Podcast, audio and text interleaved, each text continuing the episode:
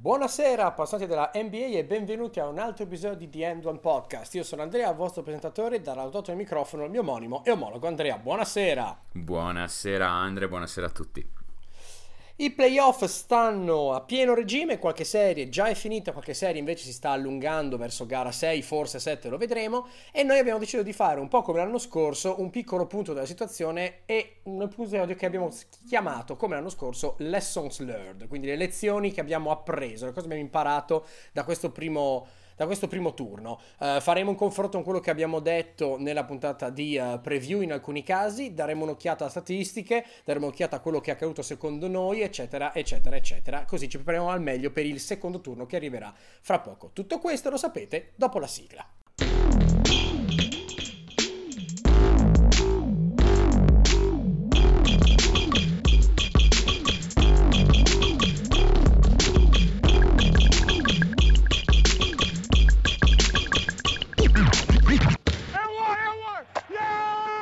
Allora, si parte con le lesson learned. Lezione numero uno, Andrea.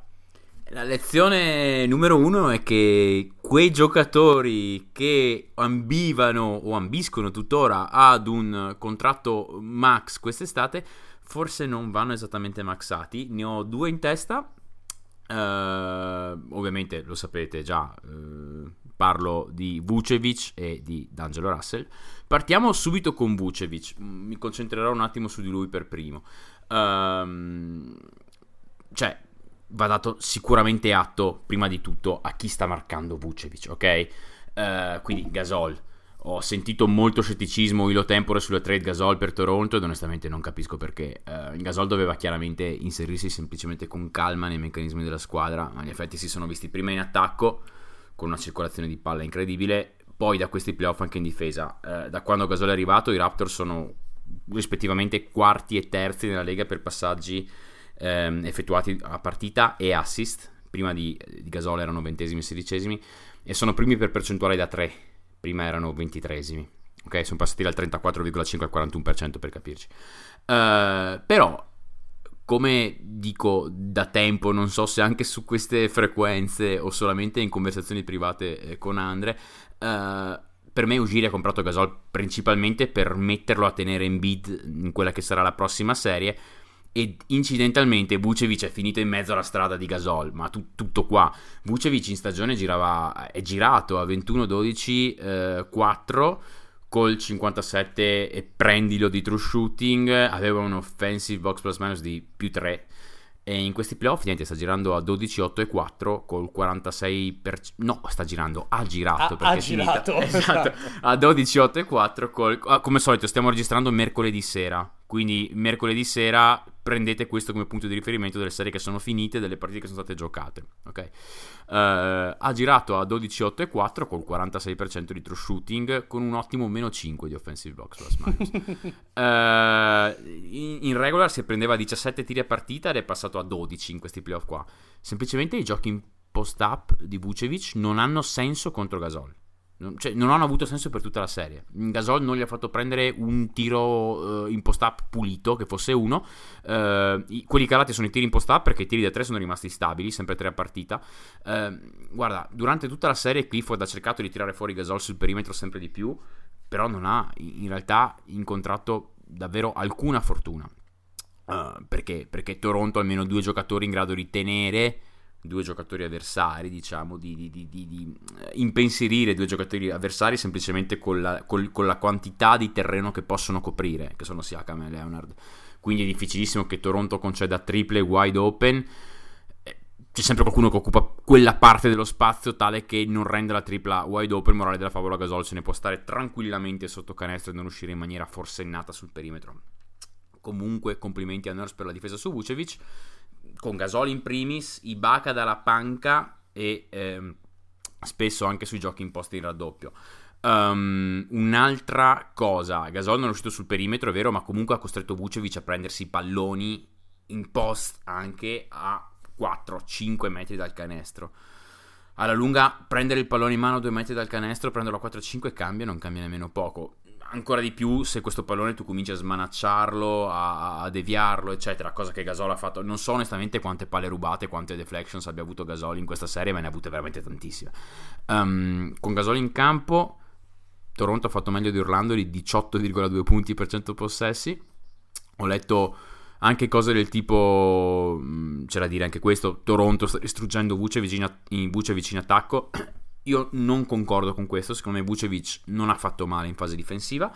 Um, Toronto è arrivata al ferro con molta facilità, ma da quanto io abbia potuto vedere, maggiormente dovuto al fatto che in un qualche modo riescono sempre a tirare dentro DJ Augustin eh, nel, nel, gioco di pick and roll o mh, diciamo o come uomo sul portatore di palla o come uomo che deve inseguire chi esce dal blocco cioè, um, non so, per darvi un'idea, i numeri dei, dei, dei, tiri al ferro di Siakam, Leonard e Lauri sono i seguenti in stagione e in questa serie di playoff. Eh, Siakam è passato da 40,3% di tiri presi al ferro a 41,9%, quindi siamo più o meno lì però comunque cresciuto. Leonard è passato dal 24,9 al 31,6, Lauri è passato dal, dal 18,7 al 34,2. Questo per dare l'idea di, della difficoltà che ha fatto Augustin a tenere questo tipo di gioco qua. Um, Van Vliet invece è calato rispetto alla regular season. Questa è una delle cose um, per cui io tendo a dire che Van Vliet sia leggermente sopravvalutato per il suo gioco off the ball. Chiudo e poi ti lascio la parola. Dunque, diciamo che questa serie di playoff ha fatto scendere, secondo me, non di poco le quotazioni di Vucevic. Potrebbe essere uno dei più grandi, come dicono gli americani, floor raiser della Lega a questo punto. Potrebbe essere quel mm-hmm. giocatore che da solo ti porta la squadra a 35-36 vittorie anche ad ovest. Potrebbe esserlo, non lo so, non, abbi- non, abbiamo ancora la controprova, magari in un determinato sistema sì, però. Però poi è arrivato ai playoff, mm, come ci si aspettava, poco Beh, è, è, vero, non conoscevo questa definizione specifica su Vucic, però ha toccato un tasto in assonanza con quello che sento, nel senso che puramente dall'osservazione non è il giocatore che vai a cercare per diventare una contender, non è il giocatore che vai a cercare no. per fare il salto di qualità in più ai playoff, è il giocatore che prendi per circondarlo di giovani, avere una base di 30 vittorie su cui puoi costruire, quello sì, sono, capisco bene. Bisogna vedere se vale un max, come dici tu, in, in che ottica cioè, chi ti dà un max se non hai obiettivo di, di, vittoria? Anche questo bisogna vedere. È vero che è una serie così. Ora, spezzando una lancia a suo favore, si è trovato contro comunque una delle squadre difensivamente più difficili, perché fra Gasol, Siakam e Leonard aveva comunque tre corpi che occupano bene lo spazio. Ci sta anche un po' più di come dire, morbidezza nel giudizio. Però senza Difensivamente dubbio... è la squadra che mi ha impressionato di più. Toronto mi ha impressionato mm. in difesa, mi ha veramente impressionato. Mm, mm, mm. Allora, parlando, devo mettere metto il cappello su quello che ho detto su Van Vliet come introduzione alla mia parte. Uh, io adoro Van Vliet, ma devo darti ragione. Io adoro Van Vliet per due cose. La prima è perché ha della cazzimma enorme, perché è un nanetto gonfissimo che mette intensità, eccetera, e perché, io parafraso un detto friulano, è plui cur che sentimento. Il detto friulano sarebbe plui... Allora, filologia friulana. allora, friulano... spieghiamo, spieghiamo, esatto enuncia il detto friulano originale, per favore. Il detto friulano originale è plui cool che sentiment. Che vuol dire, che vuol più, dire che più, for- più, fortuna, ma, siamo ancora ma... in fascia protetta, che ragione. Chiedo, sentimento sì, sen- sentimento nel senso sentimento nel senso del più sentire, fortuna che ragione. pensare. Più fortuna che ragione. Quindi è uno che cioè, si butta e vince il contrasto, non perché sia particolarmente con un cui cestistico enorme, ma perché si butta e ha Voilà, io l'ho cambiata mettendo più i cur che sentimento, più cuore che ragione, perché giustamente sì. giocatore di cuore, quindi insomma, poi, poi oh, mi piace.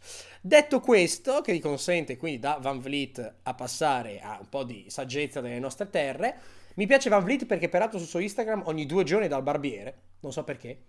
Cioè, penso Beh, che si lui, faccia lui, rasare lui, ogni sì, settimana praticamente. Sì, ci, ci tiene molto. Cioè, sì, ma è una roba meravigliosa. È sempre lì. Mette solito... Vabbè, Comunque... meglio, che, meglio, meglio, andare dal barbiere per una ragione che non andarci alla blezzo, insomma. Eh, esatto, che, che vengano i Van Vliet di questo mondo. Esatto. esatto. Allora, tornando al basket giocato più che da Van Vliet, Gasol è chiaramente un'aggiunta difensiva in primis e come produzione offensiva derivata in secundis. Cioè, non lo prendi affinché lui te ne faccia 20 più 10 a sera, lo prendi per farne fare agli altri 20 a gara. L'abbiamo già visto nel pod post-train, abbiamo già parlato del fatto che la qualità di assist dal gomito di Toronto fosse aumentata mm-hmm. praticamente da 0 a 100, quindi da una squadra che non ne faceva, una squadra che ne fa nella metà alta della lega. E eh, dal punto di vista difensivo, giocare in una squadra peraltro che punta in alto e che non è una Memphis, secondo me gli dà quell'extra motivazione che anche non servirebbe, però. Uh, però fa sempre bene. Sono d'accordo anch'io che in primis sia un anti-Embiid, ma anche un anti-Cousin se non si fosse rotto, e che è diventato un, anti, un anti-Vucevic. Mm, riguardo la trade su uh, Valanciunas e, e, Gasol, è stata una trade win-win, possiamo dirlo tranquillamente, nel senso che non, sì. Memphis non ha preso una ciofeca. A me, e osservazione puramente personale, data dal fatto che l'ho guardato per molti anni a Mozzichi e Bocconi, ho sempre avuto la stessa, stesso, la stessa impressione. Valanciunas non mi, mai, non è mai convinto fino in fondo perché è uno, detta in maniera molto terra-terra, che invece che andare su a portarsi a casa il ferro, la appoggia, la appoggia sbagliando. Cioè, più volte l'ho visto, l'ho visto mancare l'ultimo passo di, di, rabbia, di convinzione per portarla giù. Non serve essere Embiid per portarsi a casa il canestro. Plumlee lo fa per dire. Ah, Plumlee, eh, scusa, visto che non credo parleremo di Plumlee, Plumlee sta giocando una signora po- serie. Sì, tu parlerai un pochettino parlo, di Plumlee. Okay. Un, un, pochino dopo. Comunque sì, cioè io volevo un Plumlee, io, io volevo... Valanciunas doveva diventare per me uno Steven Adams con più tecnica. Cioè, pancia e tecnica. Sono giocatori diversi, per l'amor di Dio, eh. Però vuole diventare un giocatore così. Eh, in realtà è, è, è, tanta tecnica, però gli manca la pancia, gli manca l'istinto. Quindi, giustissima la giocata di Gasol anche perché Gasol offensivamente come creatore di gioco e di punti non ti serve così tanto perché hai Leonard. Quindi ben venga e dirò, curioso Gasol, di vederlo al Gasol secondo è praticamente cioè mi viene da dirti che la prima opzione è Leonard, la seconda opzione è sia Cam la terza opzione è di, direi Lauri, Lauri la sì. quarta è Green, la quinta è Gasol. Cioè Gasol è proprio l'ultimo degli starter, ma non gliene può fregare di meno. No, ma non è il suo ruolo e non è il ruolo in cui può fare meglio. Sì, quindi molto molto esatto. Curioso di esatto. vederlo contro una, un, dire, una, competizione un po' più di alto livello. Eh, anch'io però sono curioso di vedere Embiid eh, contro una competizione di un po' più alto livello, eh, devo essere sincero. Ne, ne, ne parliamo dopo. Um, passando al secondo giocatore invece, quindi secondo punto di, questa, di, di queste lesson learned dei playoff, secondo giocatore che eh, punta ad un massimo quest'estate e che ha deluso in questi playoff qua D'Angelo Russell. Uh, cioè, ragazzi, io, io ve lo dico in maniera. Ho sentito dire, piccolo preambolo, ho sentito dire in milioni di podcast: ah, i, gli starter di Philadelphia sono troppo forti per gli starter dei Nets, che è una cosa, insomma, indubbiamente vera. Uh, in, in gara, in, dopo gara 3 ho sentito dire no ma il problema è Kurux eh, su Simmons Kurux è palesemente cioè non, non, è, non è, fatto per, per, per, per fare, per avere, giocare in queste partite qua bla bla bla bla, bla. Um, in gara 4 è vero hanno levato Kurux è vero hanno levato Carroll ma hanno semplicemente, semplicemente messo dentro um, Dudley hanno messo dentro Levert hanno levato un po' la palla dalle mani di D'Angelo magicamente, magicamente i Nets non si sono trovati a meno 10 quando sono entrati dentro le panchine. Magicamente. Quindi il problema non era tanto Kurux, secondo me, che peraltro poi non ha giocato in gara 4 ed è passato ad essere titolare al non giocare, quanto proprio il fatto che cioè, bisogna levare la palla dalle mani di bisognava levare pal- la, la, palla dalla, da, dalle mani di D'Angelo assolutamente. Cioè la sensazione è che ogni volta che uscisse dal campo succedesse qualcosa di buono. Cioè no ma è vero eh, nella descrizione della serie, se vi ricordate, si era detto che non essendo lui uno che va spesso a canestro, alla lunga il suo gioco avrebbe potuto non essere sostenibile nei playoff, soprattutto perché stravive dal mid-range. Dal mid-range puntualmente avevano detto, uh, se vi ricordate, sarà importante Dinwiddie perché attacca il ferro, meglio staggerare i minuti con Embiid, bla bla bla bla bla. Ecco, Philadelphia ha tirato gli strappi ad inizio primo e inizio terzo quarto, i momenti in cui gli starter sono stati in campo. Uh, indubbiamente notevole lo starting five di fila, ma secondo me Russ in attacco è sembrato più una zavorra che altro. Vai a vedere le cifre e dici, no, ma ha fatto 22, 4 e 4, sì, ma ha fatto più di 3 palle perse a partita. Uh, gli assist sono crollati, ne aveva 7 in stagione, sono passati a 4 meno di 4. L'assist percentage è passata dal più del 41 al 23%. Uh, ok, parte di questo è dovuto alla serie bruttissima che sta facendo Joe Harris che ha fatto Joe Harris, perché Harris ha, ha, ha finito al 16% da 3 nella serie. Um, ovviamente uh, Russell eh, vede in Harris uno dei principali uh, fruitori dei suoi assist, ma parte dovuto anche al fatto che avere uno, uno grosso come Ben Simmons in marcatura non aiuta. Il problema è che ai playoff ti troverai spesso contro gente, non dico grossa come Simmons, ma difensori eccelsi sì. Mm, partiamo dalle, dalle, dalle, stats basiche, diciamo. La true shooting di D'Angelo è scesa dal 53% di stagione al 47% in questa serie. Ehm, per dare un'idea, il, l'offensive box plus minus era 3.9 in, in, regular season, siamo passati a meno 2.8 in questa serie di playoff qua. Sta tirando peggio e anziché diminuire i tentativi come ha fatto Vucevic, ha aumentato i tentativi. Tira tre volte più a partita, quindi ha aumentato il carico quando risulta palese che le cose migliori i Nets le stiano facendo quando le abbiano fatte, quando ci fossero in campo Dinwiddie e Levert. Dinwiddie che sta soffrendo tantissimo in difesa, ma soprattutto Levert. Che, perché? Perché vanno a ferro molto spesso. Pensate che il 17,4% dei tiri di Russell è arrivato al ferro in questa serie. Quelli, Levert invece al 28%, il Dinwiddie al 38%. Certo, parte di questo va attribuito a Simmons, perché comunque se vai a vedere i numeri di D'Angelo marcato da Simmons e D'Angelo non marcato da Simmons, eh, insomma, sono preoccupanti. D'Angelo marcato da Simmons ha giocato uh, circa 160 possessi sui 31 punti per 100 possessi, una field goal percentage del 38%. Uh, da, marcato da altre persone sui 110 possessi ha tirato col 41%, 38 punti per 100 possessi. Quindi insomma, chiaramente è Simmons che ha distrutto Russell. Però se con un giocatore in campo segni 101 punti per 100 possessi contro quelli che segnavi, ne segnavi 107 in stagione, mi viene da dirti che questo qua non è un giocatore da playoff.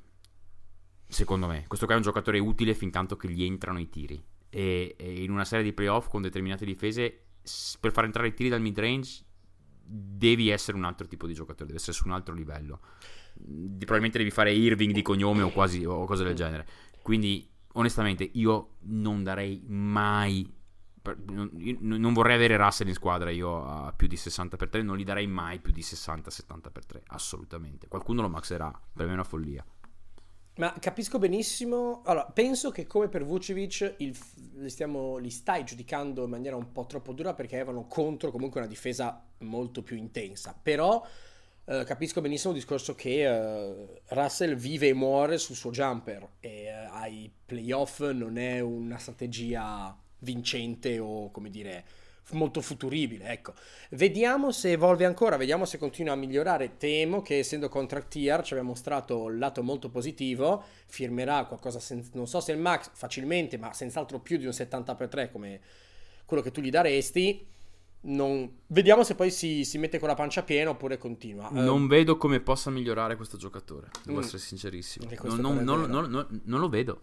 Cioè, questo, dovrebbe... Questo cioè, Russell alla fine quando è che va dal meglio di sé? Russell dal meglio di sé, ad esempio, non so, fine gara 3, mi pare fosse gara 3, su qua potrei confondere le gare, dove ha messo tipo 13 punti di fila. Uh, quello lì è il momento, cioè quello lì è il, l'uso principale che puoi fare di Russell. Cioè, il problema qual è di Russell? È che uno che per far vedere le cose che sa fare deve essere un, um, una, una, bocca da fuoco primaria, da, una bocca da fuoco primaria altamente inefficiente, inefficace, e quindi alla lunga ti limita avere uno così come prima sì. bocca da fuoco. Poi magari gli prendono i 13 punti di fila e ti tiene lì punto a punto con una squadra alla fine di una gara di playoff. Ma per arrivare a quel punto lì ho dovuto sparare altri 20 tiri. Sì. Cioè, questo qua ha fatto una serie a 22 punti di media con 22 tiri. Eh, cioè, se fai un punto per tiro non è, non è bene. No, non è efficiente. No, non, è, non, è, un giocatore troppo di sistema nel senso, nel senso no. playoff. Chi lo è, e passiamo al nostro ennesimo, alla nostra lesson learned numero 2 o 3, perché abbiamo splittata in, in due. Una bella parte. finalmente. Allora, eh, beh, dicevamo, si parla di Torrey Craig e si parla della panca di Denver e della quartura del cerchio. La serie è ancora aperta, quindi non possiamo dire che grazie a questo Denver ha vinto, però si era già detto che la gestione della second unit sarebbe stato uno dei grandi principi su cui io personalmente, ma non solo, avremmo valutato Coach Malone. Io ammetto che ho visto gara 1 e ho eh, praticamente bestemmiato contro ad ogni pull-up sparato ai piccioni da parte di Barton. Probabilmente Malone ha voluto o ha voluto dargli fiducia per tutta quanta una gara o non si è reso conto, cioè ha visto dopo guardando il video, che Craig e Beasley fossero molto più adatti a giocare questa serie perché molto più semplicemente con la testa nella, nella, nella gara. Uh, lo vedremo anche dopo nelle prossime lessons learned, però um, si vede veramente una cosa che quello che personalmente mi piace molto, il fatto che ai playoff c'è puramente l'intangible definito c'ho la testa nel match, molto più importante che altre, che altre volte. Barton non ce l'aveva, Craig e Beasley ce l'avevano. Le stats avanzate confermano eh, l'eye test, cioè appunto Craig e Beasley molto positivi mentre Barton un po' perso. Bravo Malone in questo magari con un po' di ritardo perché ha dovuto comunque aspettare la fine di gara 1 a panchinarlo e dargli una nuova identità in corsa on the fly, cioè entra con la second unit e spacca il mondo con la second unit. Um, quindi insomma, da un, da un, certo punto di vista, bravo, da un altro punto di vista, io non sono In gara 4, NBA. no? Ha fatto il cambio, se non sbaglio. Uh, allora, in gara, in gara 4. 4, in gara 4 o non mi ricordo se 3 o 4 è partito Craig titolare, però c'è gara 1, gara, Malo, 4, eh, gara 1 uh, Barton ha giocato 36 minuti, mi sembra, gara 2 23. Quindi, sì, sì, sì. Subito Beh, comunque, una sola cosa su questa cosa qua della gestione della panca, sì, è stata indubbiamente una mossa fondamentale quella di Barton in panca. Non mi è piaciuto però per niente il, uh, fra- cioè la, la, frase che ha detto Malone alla fine di gara 1 quando ha intervistato, gli hanno chiesto ma qual è il problema con la panca, qual è il problema... E lui ha detto, beh, eh, a quegli altri escono dalla panca Mills, Bellinelli, questa gente qua, a me esce dalla panca dei ragazzi ancora inesperti, quindi quella cosa lì mi ha fatto un po'... Ho capito, però, però Mills è lo scheletro di se stesso e Bellinelli, sì, ma... però abbiamo a 160 anni, cioè nel senso... Sì, secondo me semplicemente l'hanno uccellato per tutta gara 1 per una sì. serie di ragioni che non sto qua, eh, ne parleremo dopo. E, e basta, cioè non sta a dare la colpa ai tuoi, ai tuoi giocatori. Cioè, perché no. hai visto che bastava fare un, un, un, un, cambietto per far tornare tutto quanto. Cioè, non dare la eh. colpa al fatto che Montemorris non giri. No, se devi metterlo nelle condizioni di farlo girare. Chiaro. Vabbè, vabbè, non mi è piaciuta quella cosa lì di Malone. Chiaro. Però, Ma guarda, su, quest, su, questo punto sono d'accordo, non un bel messaggio. Um, che denota però un, uh, un imbarazzo, tra virgolette, una questione ancora aperta che è, come dicevamo già nell'altro, nell'altro episodio qual è la rotazione finale, qual è la rotazione di Denver. Sono tanti, sono tanti intercambiabili, ma qual è quella che veramente prende sopravvento? Queste gare ci stanno dicendo che gente come Montemoris di cui hai parlato, gente come, uh, come Craig, come, come, Beasley, meritano giocare più minuti. Sta giocando con rotazione a 9 uomini. 8 con più di 15 minuti giocati a partita, il che vuol dire, sì, non è rotazione di 9 uomini con 2-3 minuti agli ultimi 2-3. Um, quindi per adesso sta funzionando. Murray ci ha messo un po' a carburare, anche perché chiaramente è marcato da Come White, chiuderesti le partite tu se fossi Denver? Come chiuderei le partite? In questa serie, sì. Guarda, da un pa- lato... Parti, parti, da quelli, parti da quelli, da quelli che non leveresti. E poi da lì, dagli altri vanno arrivando tutti gli altri. Eh... Non allora. levo, non levo Jokic, non levo... Beh, ovvio ti dirò, non levo Murray. Non un, puoi levare Murray. Un asterisco perché boh, si è risvegliato. Non levo Harris perché l'ho non visto molto Harris. molto bene. Sono d'accordo. E, e poi. Non no, puoi levare Millsap. No, perché oggettivamente contro Gay sta facendo una roba spettacolare. Okay. Bellissima, bellissima sfida cioè, nella sfida, peraltro. Punto Ma a no. punto, io ti dico così: questi quattro qua per me non si discutono. E io metto Tori Craig per chiuderlo. Sì, ma io metto, io cioè, metto, io metto chi lì... ha fatto meglio in questa gara uh, tra Craig e, e, Beasley. Ok, però se metti dentro Beasley, sostanzialmente hai, hai, hai Harris che è il white stopper, ci torneremo dopo. Eh, non hai nessun altro che sia sui DeRozan, sui gay di turno. No. Perché quindi per me Craig è fondamentale. Cioè Craig in, anche, guarda, secondo me anche nella prossima serie Craig diventerà, ci sarà molto importante. Però se, eh, se, se, ci arrivano. Se, ci arrivano, sì, sì, sì, certo. no, no, dunque... io, io, io, io, chiudo con Craig, onestamente. Credo che il mio quinto mm. sia Craig in, questi, in questo momento storico qua. Sì, beh, siamo lì. Eh. Io ti dico, io gioco lui oppure, oppure Bisi, dipendentemente da come hanno giocato, da chi è più, più, più caldo come cosa.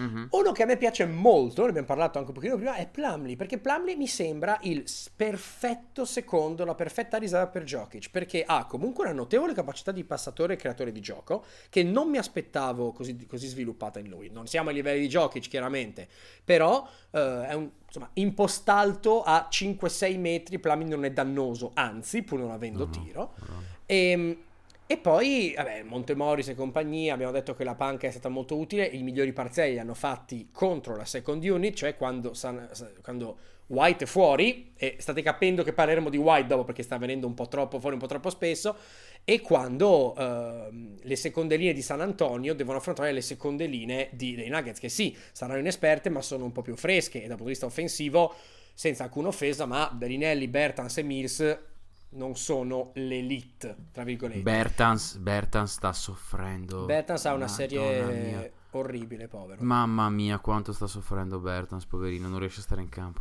Invece, se avete ancora due o tre ore libere e vi guardate le gare che mancano o la gara che manca e vi guardate le, le gare uh, de, già giocate, se non avete già fatto, guardate che cosa commovente è Rudy Gay a rimbalzo e Rudy Gay contro Misa, perché questa qua è una sfida nella sfida fra mm-hmm. due vecchi leoni dell'NBA molto bella. Parimenti bella guardare Pöltl contro Jokic. Jokic che po- è un altro pianeta, ma Pöltl sta, sta facendo una, una difficoltà enorme. Sta facendo una serie Pöltl notevole, veramente notevole. A livello difensivo su Jokic è, è impressionante, ma anche a rimbalzo offensivo. Sì. Eh, sta facendo veramente molto bene Poltel. Cioè, guarda, peraltro, guarda, ne, par- ne, parlavo meglio dopo, ma anticipo. Eh, la questione rimbalzo offensivo, gli Spurs dichiaratamente non vogliono prendere rimbalzi offensivi perché non riescono a tenere Denver in contropiede, mm-hmm. cosa che è stata la ragione per cui Denver ha vinto le gare che ha vinto, cioè solidissima difesa e correre punti in transizione, sì, punti in transizione. Oddio, le gare che ha vinto le ha vinte anche perché ha avuto, eh, secondo me, notte al tiro buone e se Denver ha una notte al tiro buona, eh, sai, s- solitamente se tu hai una squadra che tira molto da 3 contro una squadra che tira molto da 3 o comunque che tira abbastanza da 3, se entrambe hanno notti buone al tiro, vince chi ce l'ha più buona, ma se hai una squadra che tira molto da 3 contro una squadra che non tira da 3 e la squadra che tira da 3 ha una notte buona al tiro, la squadra che tira poco da 3 può stare solamente a guardare. Alla fine gara 4 e gara 5 quello è stato. Cioè, se a Denver entra con regolarità il tiro da tre, gli Spurs non hanno quell'arma lì per controbilanciare. Alla lunga c'è poco da fare. Allora, cioè, a me piace ti... molto che lei abbia anticipato la mia lessons learned numero 4, non avendola letta prima. Questo Veramente? Molto, sì, esattamente. Lo, lo, allora la butto lì, però poi non, non sapevo nulla e li lascio lì e la, non, anticipiamo così. Punto. Ma avanz- avanziamo. Esatto, avanziamo la prossima lesson learn si chiama, scritto in violetto con, delle, con dei glitter sopra, omosessuali per Derrick White.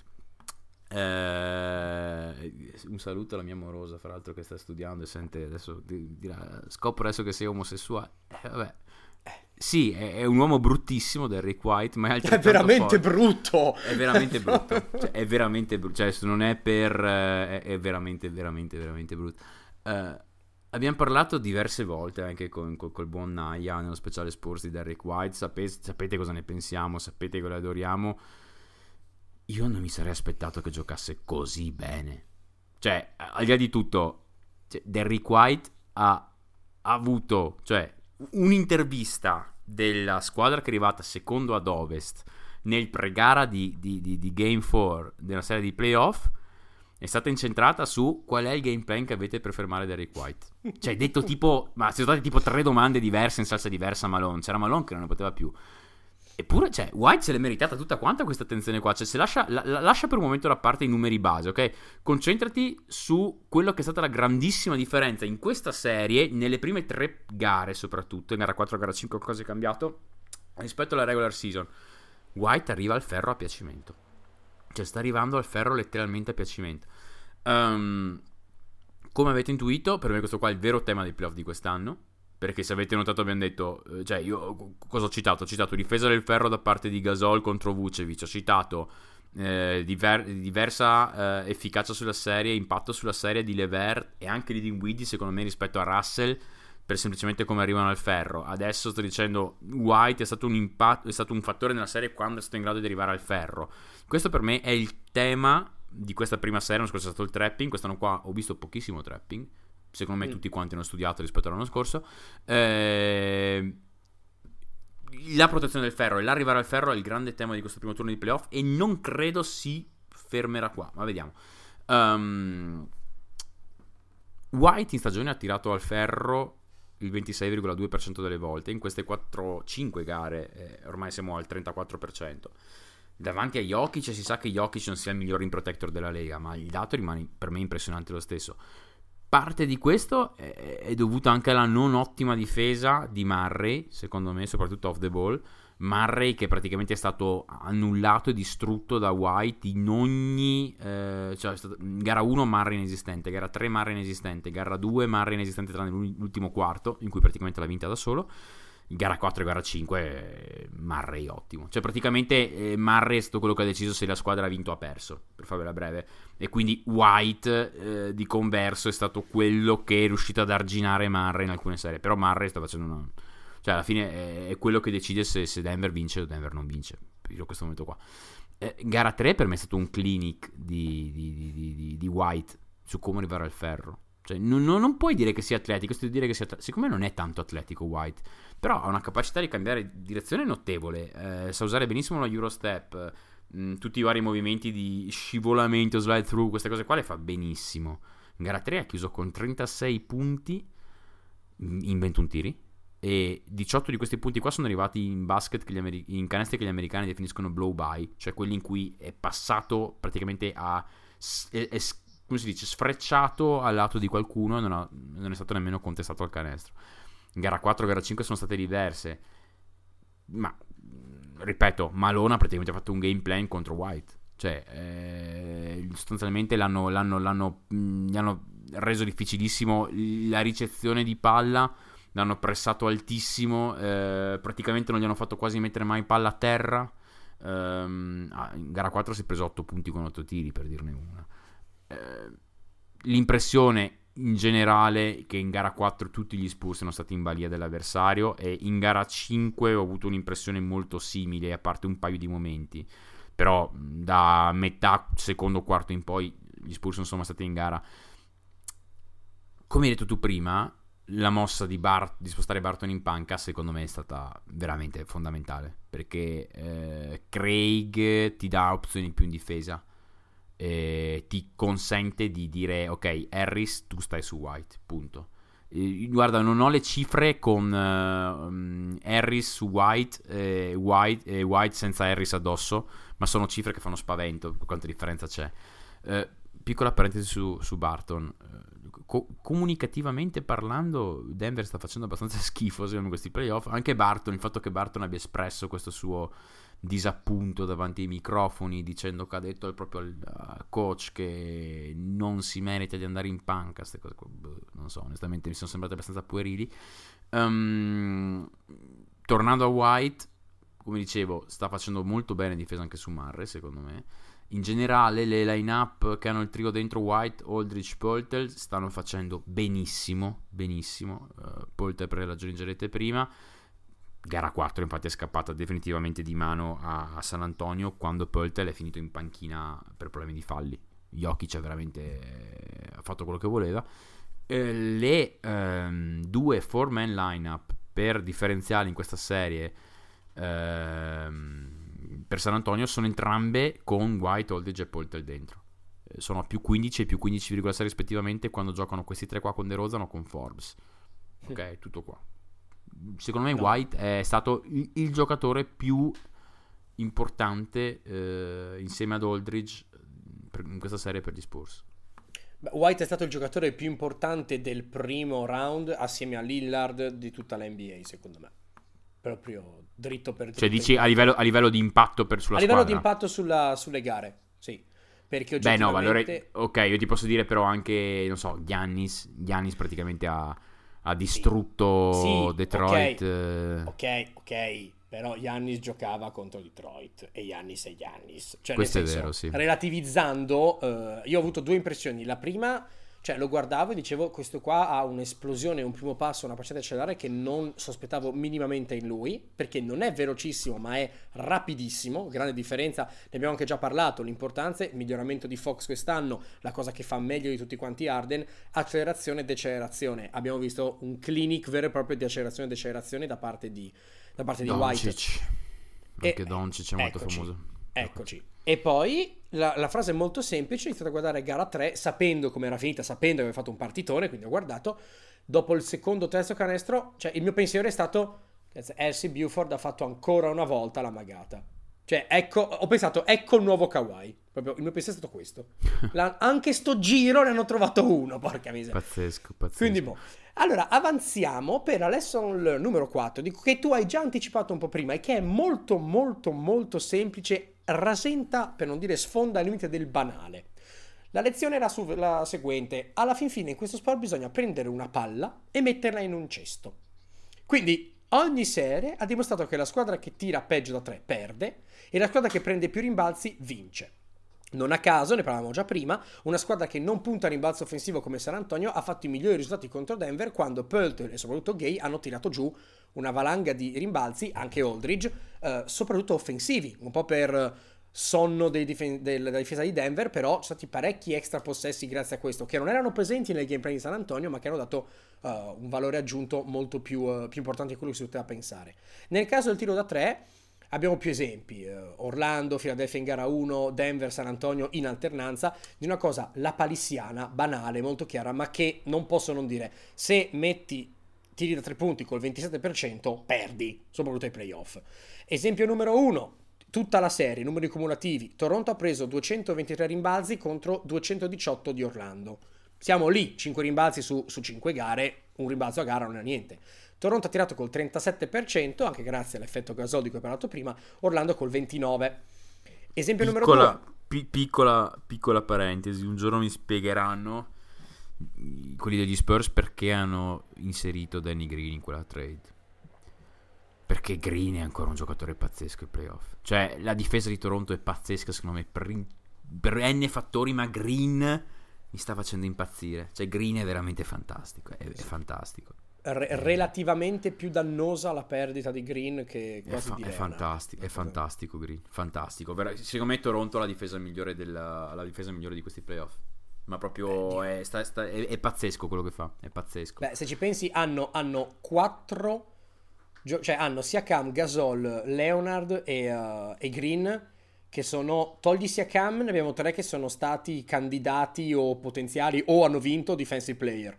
O sono nel discorso. Sì, Hanno Lauri, Siakam che non l'ha ancora fatto perché per ragioni di tempo. E hanno Lauri che è l'uomo col Lauri- più fisso del Sì, mondo. no, ma la- permette una difesa. Sì, Lauri sta facendo una serie di, ha fatto una serie difensivamente parlando allucinante, Lauri. E probabilmente Beh, aveva, la noi- se- aveva la- il secondo assegnamento più, eh, più- più difficile del- del- della, della- della- della sfida perché Augustin era arrivato caldissimo. Sì, e noi abbiamo parlato già l'episodio scorso del fatto che sia un falso mismatch, Lauri. Prima azione di gara 1 di Orlando, Orlando-Toronto, c'è uno switch voluto e Lauri va su Gordon e Gordon non Esatto. lo sposta. Non lo Esatto. sposta. Comunque, No, no. Eh, Ah, tornando- altra, altra cosa, scusami, visto che Vai, adesso qua siamo, poi siamo lì, ma il tema è, è- è caldo ed è lì. Eh, starter di Toronto contro starter di Philadelphia, tu chi prendi? Perché? Perché adesso, no, no, ma adesso, ho giusto una puntata delle domande a bruciapelo così fuori. Sì. Però eh, tutti quanti dicono giustamente starter di Philadelphia pazzeschi, eccetera. E io sono, eh, di- dicevo, guardate che Philadelphia è una squadra allucinante. Il giorno dopo la trade ero uno dei pochi a dare il massimo praticamente di voti a Philadelphia, nonostante quello che avessero speso, tra virgolette. Ma io sai che onestamente starter di Philadelphia contro starter di Toronto adesso, non- non- dopo aver visto una prima serie di una e prime serie dell'altra, ti dico, non lo so. Perché è vero che hanno tirato tutti questi parzialoni i 76ers con gli starter, è verissimo. Ma si è anche visto che praticamente un paio di aggiustamenti e in un qualche modo riuscivi a bilanciare già da parte dei Nets. Cioè, Quello, quello che mi verrebbe da risponderti a bruciapelo senza averci ragionato contro è che Den- eh, scusami, Denver, Philadelphia, il quintetto di Philadelphia avrà gioco durissimo contro il quintetto di Toronto, il quintetto di Toronto ha- l'avrà relativamente più facile contro quello di Philadelphia, nel senso che la debolezza da sfruttare eh, se sei in attacco di Toronto è Reddick, con slash, dipendentemente da come lo giochi, se lo giochi bene, eh, Simmons, dipendentemente da come lo giochi, perché se sei difensore primario su Lauri lo mangia, però se riesci a metterlo in situazioni difficili puoi guadagnarci qualcosa. Dall'altro lato, Embiid, proprio come, come videogiochi, Embiid contro Gasol sì, un pochino si annullano, hai Green, hai Siakam, hai Leonard, cioè hai quattro, giocatori, hai quattro giocatori su 5 che sono dei difensori della Madonna su più posizioni. Eh, cioè, no, no, ehm, sarà una bella. una Per bella dirti, per me, per me una cosa fondamentale nella serie contro i Nets è stato il fatto che Joe Harris non è riuscito a stare dietro un amen a Reddick. Perché alla fine... E, e che Allen sia stato sculacciato da Embiid. Boh, sì, sì, oltre, oltre quello, Non beh, ce, l'as- cioè, ovviamente... ce l'aspettavo, eh, Sì, però sì, è dai, stato... sì. Ha già fatto anche troppo Allen. Però per dirti proprio Harris così male su Reddick, mi viene da dire, boh, forse non me l'aspettavo. Alla fine Reddick ha... Cioè, ridi e scherza, ha tirato fuori quella tripla a fine di gara 4, se non sbaglio. Proprio Harris se l'è perso in maniera clamorosa e poi siamo arrivati alla fine di gara 4 con Atkinson che ha dovuto praticamente levare Russell per i possessi decisivi per mettere dentro Trevon Graham, eh, per- Mm. per- faceva i cambi come a pallavolo, cioè attacco e difesa.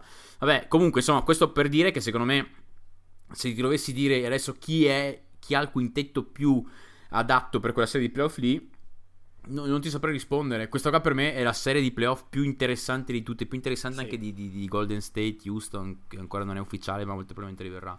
Cioè, io veramente Toronto-Philadelphia me la guarderò tutta perché sono curiosissimo.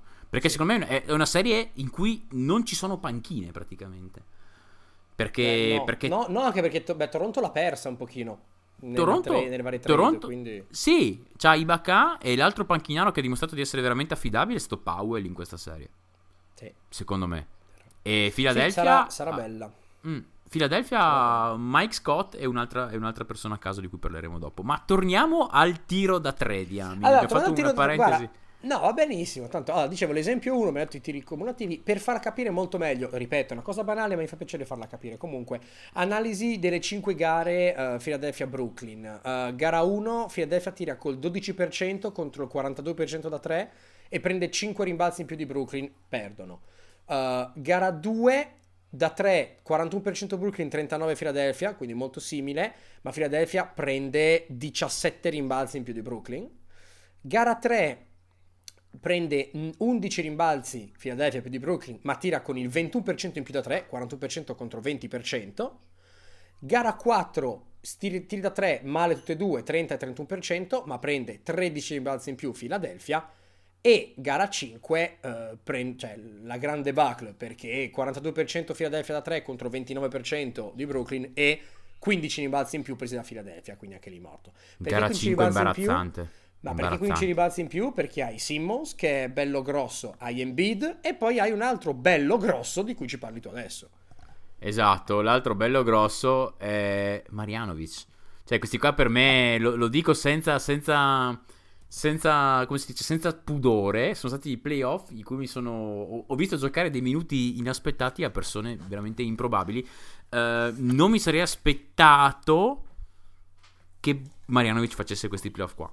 È stato un po' fare necessità virtù secondo me, però Boban sta giocando benissimo, sta facendo una madonna di minuti in campo. La gara in cui si è sentito di più secondo me è stata senza dubbio gara 3, dove secondo me insieme a Simmons e Harris è stato il vero fattore X della gara. Marianovic ha de facto giocato come centro titolare, dato che Greg Monroe, tu sapevi che Greg Monroe fosse a Philadelphia? Io no. Io lo sapevo, Eh, non pensavo abbia mai visto il campo, ma lo sapevo. Ma scu- scusa una cosa, non era, non era, era andato ai Celtics? Ma l'hanno, mi sembra che l'abbiano tagliato e ripigliato così. Mm, ti giuro che me l'ero perso. Cioè, me l'ero, me l'ero perso. Questo qua me l'ero. Vabbè, era partito titolare. Monroe, appunto. eh, è durato in campo la bellezza di 4 minuti. In cui Nets sono arrivati a canestro sostanzialmente a piacimento, come volevano. È entrato Marianovic dopo 4 minuti di- del primo quarto. Ha chiuso con 16-8. Marianovic ha fatto vedere cose ben oltre i numeri. Nella serie ha girato a 12-6-2. True shooting sopra il 65%. 4.8 di, block, di box plus minus, che, che è folle. Eh, fattore sia in attacco che in difesa. Con lui in campo, praticamente come con Embiid, i Nets non arrivano più al ferro a piacimento. Non dico che possa essere uno da 20 minuti a partita, ma visto anche le condizioni del ginocchio di Embiid, se riesce a far giocare Embiid 32, 33, 34 minuti anziché 40, sarebbe importante. Ecco, Boban i suoi 16 partite sta giocando. Durante questi minuti in cui Boban gioca, eh, i 76ers hanno segnato più di 130 punti per 100 possessi. Dando Nets, hanno dato ai Nets 20 punti per 100 possessi con lui in campo. Eh, una cosa che sta impressionando sempre di più di Boban è il range. Eh, ha fatto scalpore la prima tripla che ha messo a segno, bla bla bla bla ma in realtà una volta lo scouting report con lui era difendi due metri da lui, in modo tale che sostanzialmente se tu collassi, se tu difensore collassi a canestro non ci sia spazio per i tagli dietro di te, ok? Tanto se riceve palla a 5 metri da, dal canestro non fa niente. Invece adesso se si riceve palla a 5 metri dal canestro, prima vedere se ci sono opzioni, se ci siano opzioni a più alta percentuale, ma dopodiché tira, di solito li mette, insomma, ecco. La, la, il pubblico anche gli urla di tirare, quando la difesa si apre un po' perché non può concedergli così tanto spazio dopo che ne ha messi due, lui si avvicina un po' più a canestro, eh, torna ad esserci il problema dei tagli, oppure torna ad esserci il problema che non puoi raddoppiare sotto canestro, bla bla bla bla. Non ha nemmeno parlato delle abilità di screener che ha, perché Harry sta facendo una serie, ha fatto una serie pazzesca, ne ha fatti 29 in gara 3, mi pare 6 su 6 da 3, devo andare a controllare eh, mh, mm, ho tre azioni in testa in cui i, i, blocchi portati sono di Boban. E poi è un giocatore che si gira dalla mezza distanza e urla Kobe mentre tira e la mette, che già per questo merita Dai, come cosa. Io dico, io dico onore a un 2,22 m che non ha velleità di giocare minuti importanti, che ha messo su un tiro dal mid range. Io lo vidi la prima volta agli europei del 2013 con la Serbia di Teodosic, giocò garbage time e veramente dicevi, boh, sto qua gioca solo perché è un gigante di 2,20 metri, ma è, era sgraziatissimo, non coordinato, incapacissimo a fare qualunque cosa che non fosse schiacciare mettendosi in punta di piedi. È andato in NBA e mi sono detto, boh, tipico come c'era un indiano che era andato in NBA sì, poco tempo fa. Eh, bull- bullar, eh, esattamente, Simbullar, che anche lui 2,19 metri, quello che era è durato un allenamento e poi l'ha mandato via. E invece onore a lui perché ha saputo mettersi in gioco e sta migliorando. Bravo. Sono curioso di vederlo però contro un centro di un qual certo spessore che secondo me lo manderà in crisi nera nonostante i vantaggi fisici. Quindi anche qua ennesima cosa che andiamo a vedere. Questo qua devi portarlo fuori sul perimetro solamente se vuoi renderlo inutile, e almeno in fase. Devi, devi renderlo ingiocabile in fase difensiva. E quindi sì. devi avere uno che streccia tantissimo. E sì, I backup. Toro, esatto, Toronto ne ha due che possono fare quel lavoro lì. Quindi credo che Marianovic in realtà la prossima serie non la vedrà così. No, tanto. gioca poco. Gioca poco, gioca poco. Mm, allora, lesson learn numero 5. Um, ehm, cioè, è Portland veramente fortissimissima o Oklahoma City ha affrontato no. la, la, serie veramente male, male, male? Sì. Ecco, perfetto, perfetto. Allora, uh, dunque, premessa doverosa, voglio togliermi un sasso dalla scarpa. Adesso, dopo che abbiamo tutti quanti bullizzato Candy Candy Forza Napoli sul profilo dell'Inps, la nuova moda è dar contro a tutti quelli che dicevano l'anno scorso che Portland non poteva vincere con Lillard e McCollum assieme. Quindi, ah, bravi, avete visto, bravi scemi, bla bla bla. Ricordo che hanno vinto una serie contro una squadra che aveva zero shooting, in cui l'unico che sa tirare bene ha la mano alla spalla, che è stata preparata malissimo. Calmiamoci cioè... tutti.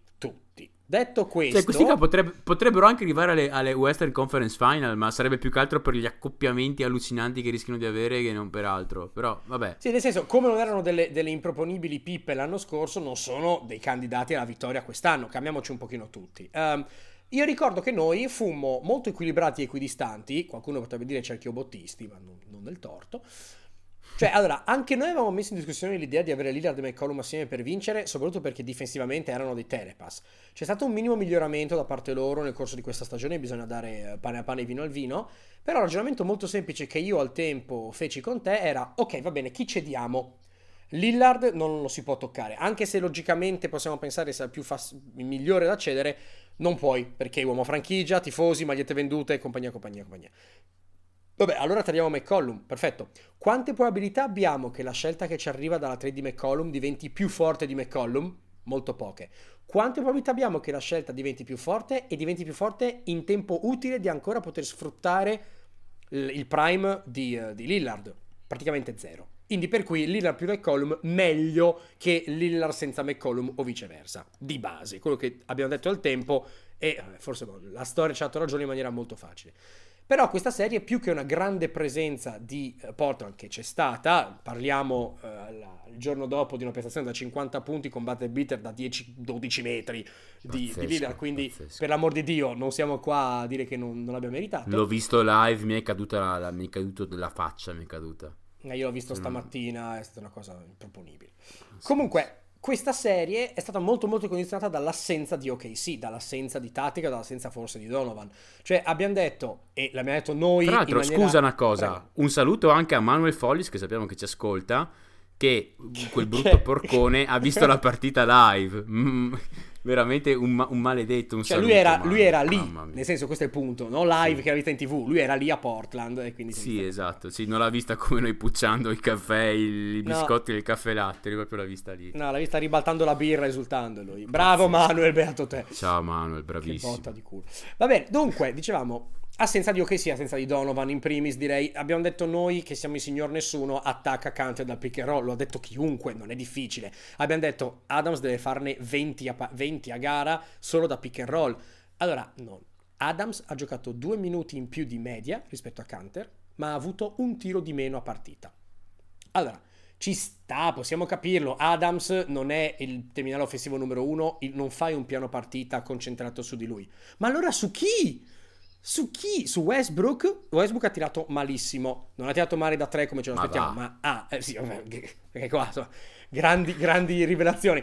È regredito sul suo jumper dalla media. Tira col 23%, statistica cumulativa, dai tiri che vanno dai 3 feet, quindi un metro al- al- alla linea dei tre punti. Quindi tutto quello che non è al ferro, 23%. E perché? Ma grazie al cavolo, non essendoci shooters, tutti i difensori di Portland fanno un passo e mezzo in più verso l'area, chiudono, chiudono l'area perché tanto non c'è minaccia sul perimetro e quindi lo spazio si chiude. Però cosa concedevano? Concedevano giamperini orribili, ne ha presi 18 in gara 4 Westbrook contro 3 soluzioni al ferro. Allora, prendi 18 tiri in un tiro che tiri col 23%, non ci vuole un genio statistico per dire che è un game plan della mim. Ecco. Allora, poi anche lì, come andava al ferro questa serie? Andava a concludere alla Westbrook, portandosi a casa al ferro il difensore anche sua nonna? No, drive and kick all'infinito, che funzionerebbe ancora una volta se non avesse gente che sa tirare. Però No, con OKC no. annaffi il giardino col Gatorade, cioè nel senso è uno spreco sì, sì. del drive and kick lì. Eh, l'idea purtroppo secondo me preconcetta che è quello che lui stesso ha detto nelle interviste post partita, peraltro di una pettiness, si dice in inglese, di una pateticità unica, è il fatto che, ah ma io stavo facendo the right play, il gius- la giusta giocata. E- Il problema è che la giusta giocata non è sempre quella altruista, la giusta giocata è quella che ti fa segnare. Lillard che mette un tiro da centrocampo non è la giusta giocata, però è la giusta giocata, perché la metta lui. Cioè, Beh, Dio, ha avuto, ha avuto comunque, eh, è stato 5 su 5 nella serie da 10 metri o più. Il... sì, no, ma dico, ma anche, cioè, Ar- Arden che si prende qua 40 isolamenti di fila è la migliore scelta, anche se Sì. è una scelta assurda, ma è la migliore scelta, perché la squadra è questa. D'altro canto, eh, allora, ok, si poteva vincerla soltanto in un modo, con un Paul George superlativo, con un Westbrook superlativo. Abbiamo visto che Westbrook non è stato superlativo, peraltro noi avevamo- io avevo predetto eh, 4-2 OKC, Io avevo detto scusa. sì, non mi ricordo quanto, ma avevo detto sì anch'io, eh, condizionato al fatto che Paul George avesse una spalla. eh, sì. Esatto. Beh, infatti, eh, mezzo ferito, mezzo altalenante, la sua field goal percentage, e qua ho fatto un piccolo grafichino per soddisfare il tuo animo da, da ingegnere che voi volete vedere, ma è un piccolo regalo. Cioè, abbiamo praticamente un, non so, un encefalogramma, nel senso 33% gara 1, 55% gara 2, 18% gara 3, 38% gara 4, 70% gara 5. Dal Ma campo. infatti gara 5 eh, secondo me l'ha proprio buttata via ok sì negli ultimi due minuti perché erano più 9 fino alla fine buttata via. Io ero convinto che, che, che- che la potessero portare a casa e riaprire la serie onestamente stanotte. Ehm, cioè vedendo come era stata giocata la partita intendo. Poi alla fine proprio hanno fatto una, una gestione scellerata dei possessi vabbè, E invece dall'altro canto abbiamo visto chiaramente anche qui l'intangibles. Sono le 22.19, non sono più fascia protetta, i cojones, definizione tattica, cioè il fatto che Lilla McCollum e compagnia avessero preparato questa serie con l'idea di andarci col coltello tra i denti. sì, E sì. è, stato, è stato così. Vediamo cosa accadrà adesso che avanzano. Eh, ho molti dubbi, li abbiamo visto anche un po' prima, però onore a Portland che si è portato a casa una gara, do- una serie dominandola veramente in maniera totale. Assolutamente, però di nuovo, questi qua adesso io non riesco, non riesco ad essere ottimista su questa squadra qua in generale. Questi qua potrebbero veramente anche arrivare alle Western Conference Finals, verissimo. Però adesso mettili nell'altra parte del tabellone, prendi Portland e mettila contro una qualsiasi altra squadra dall'altra parte del tabellone. Cioè, eh, Golden State non li vedono neanche, Houston non li vede neanche. Eh, secondo me hanno difficoltà contro i Clippers e secondo me hanno enormi difficoltà contro, contro Utah, ma enormi, cioè al limite del non farcela. Quindi eh, secondo me sono capitati dalla parte del tabellone molto buona, ecco, molto buona. Adesso bisogna vedere che uscirà tra Denver e San Antonio, ma onestamente non, non, vedo, non vedo questa... Cioè secondo me le, le, le, le Western Conference Finals, qualunque saranno, saranno una passeggiata di salute per chi viene fuori da là, mm. così a naso. Così a naso. Poi magari oh, viene fuori che Denver vince tutto, è possibilissimo. Però non, da quello che ho visto in questi playoff qua, non, secondo me le Western Conference Finals saranno un, forse una delle serie più scritte in partenza di tutte a meno di infortuni, cose del genere. Ma passiamo all'ultimo punto, finalmente. Che dici, ci passiamo? Ci passiamo, e il titolo è uguale a quello di prima. Sì, eh, cambiamo due nomi, cioè i Jets fanno tanto schifo o i Rockets sono tanto forti? E qua secondo me la verità sta un po' nel mezzo, nel senso che eh, secondo me, sapete, lo dico da due anni su questo podcast qua, Utah non è così forte come ogni anno ci, ci, si dice, ci fanno credere, i Rockets non sono lo schifo che ci hanno fatto credere quest'anno, tutto viene amplificato anche dal fatto che i Rockets siano un pessimo matchup per, per i Jets. Mi voglio un attimino concentrare un po' su Utah all'inizio, secondo me... Ehm, lo dico da, da, da, anni appunto, i Jets sono una squadra più da regular season che non da playoff, sono una squadra che non fa tanto dell'intensità difensiva sul punto in forza. Quindi quando difende bene non difende bene perché siano intensi in generale, ma perché sono relativamente flessibili e sono in grado di adattare la propria difesa da avversario a avversario anche in regular season. Cioè hanno quelle due o tre cose standard che fanno e che possono alternare in base all'avversario che hanno di fronte anche perché hanno un sacco di difensori intelligenti, Favor, Singles, Gobert, tutti questi difensori intelligenti che sono larghissima parte della ragione per cui Utah va molto bene in regular season, poi i playoff non sono giocabili o comunque sono stati poco giocabili quest'anno per diversi fattori. Um, Ingles in realtà è giocabilissimo e l'anno scorso ha fatto anche dei playoff allucinanti, praticamente mangiando in testa a Paul George, se vi ricordate. Per me è semplicemente estremamente lento e quindi alla lunga perimetralmente rischia di essere un difensore non sempre utile, ecco, eh, soprattutto se on the ball. Gobert è sostanzialmente inutile a 4-5 metri da canestro. Eh, gara 4 è stata un'eccezione l'altra notte, anche gara 3 non ha fatto male, ma gara 1 gara 2 è veramente impietoso. Mm, Favors da poco o nulla dall'altra parte del campo, quindi alla lunga diventa ingiocabile. Non a caso Utah, secondo me, ha cominciato a fare bene quando ha messo Crowder nella starting lineup al posto di Favors tutto lì. È stato in grado di avere un paio di opzioni più in attacco. Eh, e questa cosa qua lo dicevamo nella, nella preview, cioè sì, giocare ma... Crowder e non, non Favors. Ma, ma eh, secondo me questa è stata un... Cioè, era, era, una cosa così tanto banale che eh, io mi domando come avessero preparato le prime due gare di, di, di, di playoff a Utah. Perché stata, cioè, le, prime due, le, prime due, gare sono state patetiche, eh? patetiche. Se tu se ci pensi, eh, Utah in due serie di playoff contro Houston. Ha vinto una gara l'anno scorso e ha vinto eh, adesso gara 4 ma cioè gara praticamente in, in 8 partite 9 partite che hanno giocato fino ad ora in tre occasioni cioè le due vittorie e gara 3 di quest'anno qua da che mi ricordi io Utah non, aveva, non ha concluso il primo quarto tipo a già meno 15 cioè, quest'anno qua ha preso in gara 1, gara 2, cioè la, la partita era finita dopo boh, 15 minuti di partita. Cioè, quando 7 partite su 9 le perdi così, 6 partite su 9 le perdi così, c'è qualcosa che non va in come prepari la partita. Ok, il matchup è, è bruttissimo, però c'è qualcosa che non va come la prepari. Scusami, ma questo mi sembra evidente. Chiaro. Uh, alla fine dovevi mettere Crowder perché hai deciso che Corver non è giocabile, perché ha giocato 30 minuti in 4 partite e hai deciso che non è giocabile, per quella questione che dicevamo la volta scorsa, cioè che Houston avrebbe preso eh, sempre l'uomo di Corver dentro il pick and roll con Arden. Ma infatti, secondo me, non è stata proprio la difesa a uccidere Utah. Come si diceva, è stato l'attacco. Cioè, non hanno un secondo uomo da mettere vicino a Mitchell che ne faccia 16-17 partita. Lo stesso Mitchell non è granché efficace. Quindi è quello il problema. Eh, parlando di Houston, che è quello che ci interessa un po' di più per la prossima serie, eh, come hai detto tu la volta scorsa, parli di Houston, parli di Arden. La cosa allucinante è, secondo me, che si è vista tantissimo nelle prime tre gare, in gara 4 un po' di meno. Eh, secondo me non volevano strafare, non vogliono strafare usare quel gioco. Arden sta giocando il pick and roll da solo. Cioè, è una cosa bellissima. Cioè, Arden non ha, Arden non ha più un bloccante. Cioè, è fantastico. Allora, um, sono andato a rivedermi delle clip uh, del, della serie del 2017, quella che hanno chiuso in gara 6 gli Spurs, adesso eh, aiutami, era gara 6, sì, gara 6, quella che hanno perso di 39 in casa, 5. senza Kawhi, hanno chiuso 4-2 quella serie lì se non sbaglio, 4-2, okay. eh, sì perché Houston aveva, Houston aveva il fattore campo e l'hanno chiusa, no? No, no, no, no, no, l'hanno chiusa Houston, l'hanno chiusa Houston quella serie lì. Mi pare che l'abbiano chiuso 4-2, vai a rivedere. Playoff 2017, mi pare fosse gara 6, quella che eh, San Antonio ha vinto senza Leonard, senza Parker di 39 a Houston. Ah, sì, sì, sì, sì, sì, eh, sì Non sì. mi ricordo, mi pare fosse gara 6. Eh, um, ce l'ho qua, ehm, guarda, gara 6, Spurs demolish Rockets, uh, vanno ecco, alle conference sì, final. Gara 6, esatto.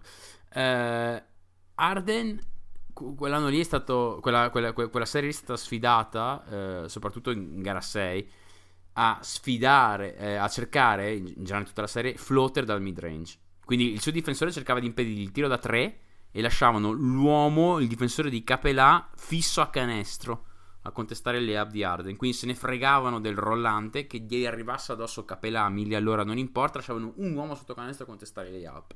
E il difensore di Arden stava su Arden a coprire il tiro da 3. Il floater è un tiro non moribile che Arden non aveva due anni fa perché non ce l'aveva.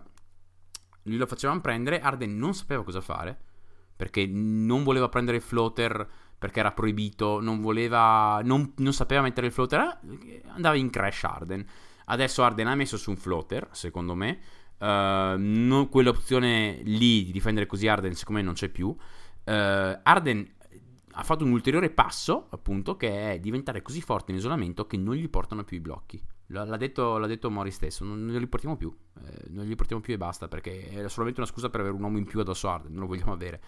cioè, eh, no, no, è vero, ormai cercano, le difese cercano di rendere semplicemente i suoi isolamenti giochi da due punti anziché da tre, eh, quindi il floater è il possesso, è il tiro che tu vuoi ancora che Arden si prenda, anche se lo, lo prende molto meglio di due anni fa tra l'altro da qui la strana difesa del, preferire giochi da 2 piuttosto che da 3 la strana difesa sulla spalla sinistra che gli avete visto fare tutta, in tutta la serie da Rubio che gli avete, fa, gli avete visto fare da Blezzo contro i, i Bucks per dirne una. Eh, anche perché ormai quello che Houston fa è lasciare Capelà direttamente nel dunkers spot. Ne abbiamo già parlato un paio di volte. Cioè in quel punto in cui si prendono i lob e si tirano giù i lob Um, di modo che alla fine ogni minima indecisione della difesa possa essere sfruttata immediatamente da Arden con un lob per Capelà. Cioè, non c'è nemmeno bisogno di far arrivare lì Capelà. Perché, sai, il, il concetto anche di dover uh, avvic- far avvicinare Capelà, aspettare che il, lui arrivi là, il passaggio col giusto tempo, quello giusto, è molto più facile avere l'uomo direttamente là. Cioè, è molto più a portata certo. di mano, effettivamente.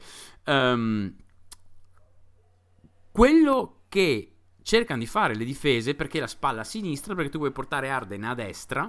Sapete che Arden è mancino, si mette così in, in, in luce il più grosso difetto offensivo di Arden, che è il passaggio con la mano destra. Lui non ce l'ha, non ce l'ha assolutamente. Uh, questa cosa qua ha funzionato in gara 3, decisamente. quella gara in cui Arden ha iniziato con 0 su 15. Eh, ha chiuso comunque con 22 punti 10 assist. Questo dovrebbe dire un attimino comunque che giocatore è Arden, perché se un qualsiasi altro giocatore finisse con 22-10 noi diremmo cazzo che partita che ha fatto, questo qua è iniziato 10, 0 su 15, tutti hanno detto partitaccia di Arden, è finito con 22-10. Um, ehm, l'aggiustamento per aggirare questa cosa qua, qual è?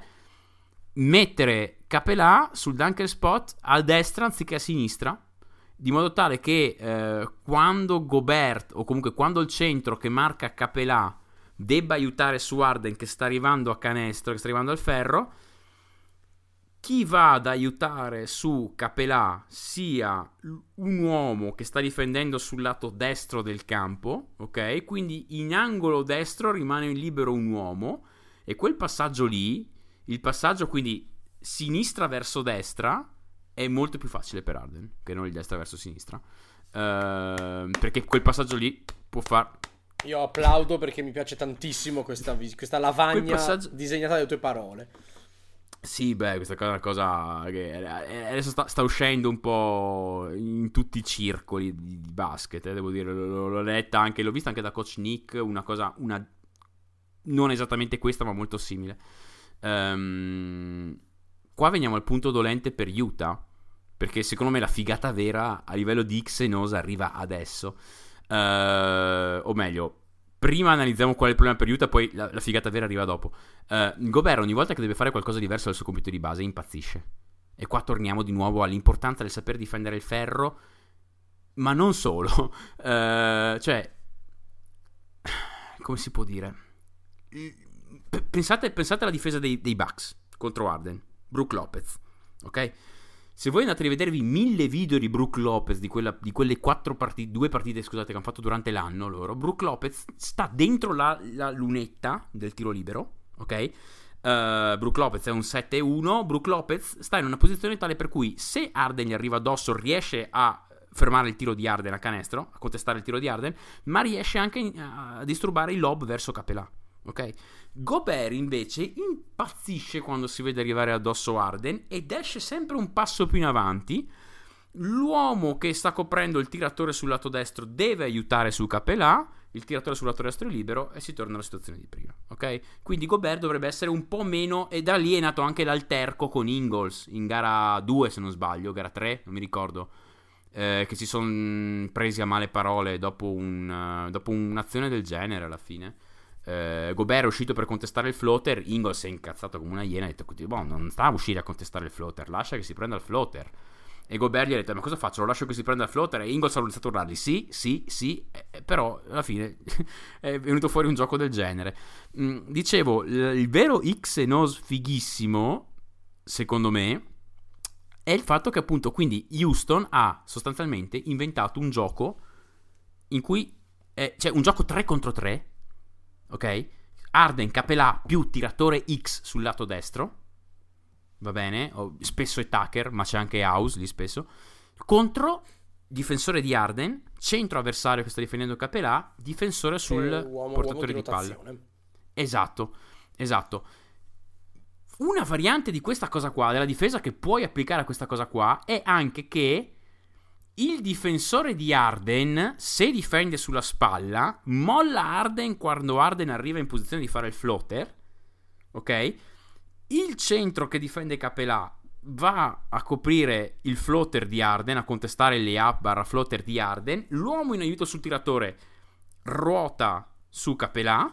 E il difensore originario di Arden si butta Schizza fuori sul perimetro a coprire. Sì, sì, questa cosa qua è una cosa che Utah ha fatto un paio di volte. E questa qua secondo me sarà quello che tenterà di fare Golden State. Perché alla fine, ragazzi, cioè, su Arden ci andrà o Clay o Iggy, eh, su Capelà ci andranno Green o Durant o Bogut, eh, se riescono a giocare Bogut. E, e, e quello e che resta ruota esatto, sul, sul... Esatto, esatto. Quindi secondo me vedremo una marea di minuti di Gudala. Una marea di minuti di Gudala. E, e, niente, cioè questo gioco 3 contro 3 secondo me sarà fondamentale per la serie che viene. Fondamentale, fondamentale. Quindi vedete che di nuovo il tema come copri il ferro è fondamentale. Quindi un giocatore come Gobert secondo me è molto meno utile in questa serie di, cioè in generale ai playoff, è molto meno utile ma enormemente meno utile che in regular season. E lo vedremo ancora di più nelle prossime serie secondo me. Perché se tu pensa un attimo, Milwaukee-Boston al ferro direi che c'è un signore che ci arriva bene. Mm. No? Eh, c'è lì, Kairi. Sì, lì... Eh sì, lì bisogna vedere cosa farà, anche così cosa farà Lopez. Però anche lì... Esatto. Però vedi, eh, tornando al discorso, è sempre molto affascinante vedere come l'evoluzione del gioco ha portato a più spaziature perché ha cambiato il tiro da tre, ha portato conseguentemente a più centri immobili, come abbiamo visto qualche puntata fa, perché il centrone vecchio stampo chiaramente viene mangiato, Gobert ne abbiamo appena parlato proprio 5 secondi fa, e l'evoluzione si concatena all'idea di avere un sistema di... Siamo passati dallo switch everything allo switch selettivo. Quindi switcha sì. andando a coprire l'uomo in angolo perché non è sì. che si switcha everything, si switcha sapendo che io lascio andare il mio uomo in palleggio e non lo seguo ma vado verso un lato. Sì. Quello opposto alla mano di palleggio. Stiamo, stiamo andando a livelli, a livelli di, di, decision making in in rapidità assurda che non, non avevamo e... e per... è, un, è, un, è, un, read and react continuo, è un read esatto. and react continuo anche in difesa. E a quel punto lì ti dico, proprio per questa ragione qua, i giocatori monodimensionali alla Gobert non sono così tanto utili, secondo me. Cioè, no, in una serie di playoff non sono così tanto utili. Poi magari ti beccano la serie della la partita della Madonna come in gara 4. È, sono molto utili. Però, se anche lì mi chiedi in una scala. Cioè, ti dico che Gobert forse è stato il. Di sicuro non è stato il giocatore più importante della partita per Utah in gara 4. Mm-hmm. E quindi sì, a quel punto lì ci, vogliono, ci vuole un difensore. Ormai il difensore vero del futuro, il rim protector del futuro. Secondo me, se vorrei avere un rim protector in una gara di playoff, e secondo me ci, ti serve il rim protector del futuro. È il rim protector alla Giannis, alla si spera quello che sta diventando Ayton. Cioè quello che ti può stare con il miglior attaccante della squadra avversaria perché è in grado di scivolare, è in grado di stare dietro sul perimetro, è in grado di tenere botta sui contatti, è in grado di stare lì se gli arriva su un treno. Ed è ancora abbastanza rapido di testa e di piedi da poter diventare un rim protector o un lob protector. Quindi saper esatto. difendere l'uomo che ti viene incontro e con la coda dell'occhio vedere il centro che ti sta scivolando alle spalle per la layup. Esatto, esatto. Alto, alto volo. Questo. Alto volo, tattica di alto volo. Vabbè. Secondo me è questo. Siamo passati da delle lesson learned, abbiamo finito con una masterclass sulla difesa del futuro a 3 contro 3 su penetrazione. Uh, e io direi Beh, che dai, possiamo. Lamentiamoci. No, lamentiamoci. no, direi che possiamo chiuderla molto bene, essendo molto fieri. Uh, io faccio un wrap up di tutto. Abbiamo visto quello che è accaduto, abbiamo visto le lessons learned, abbiamo visto già delle tematiche per le prossime serie che andremo a vedere, soprattutto se poi una volta che gli accoppiamenti sono, sono stabiliti. Uh, ne riparleremo senza dubbio su queste frequenze fra una, due, tre settimane quando sarà. Come sempre navighiamo un pochino a vista, visto che i playoff non ci danno scadenze sicure. E io, come sempre, ringrazio moltissimo il mio copilota per la co-conduzione e uh, la compagnia. Grazie mille, Andre. Grazie a te, Andre. Salutiamo tutti, dai. E ciao a tutti, un abbraccio. Ciao, un abbraccio.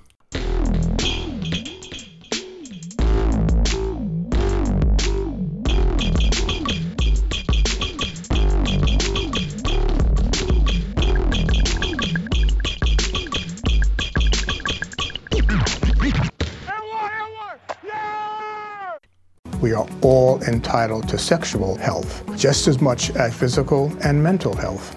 We want to make it easier for folks to find resources. However, they engage with us, there's no wrong door. So it's important that people are able to get access to care that is affirming. Talking about what their sex life is, about their concerns, and to make sure they're healthy. Do it for them. Do it for you, Montgomery County. Your sexual health matters. Visit doitforyoumc.org.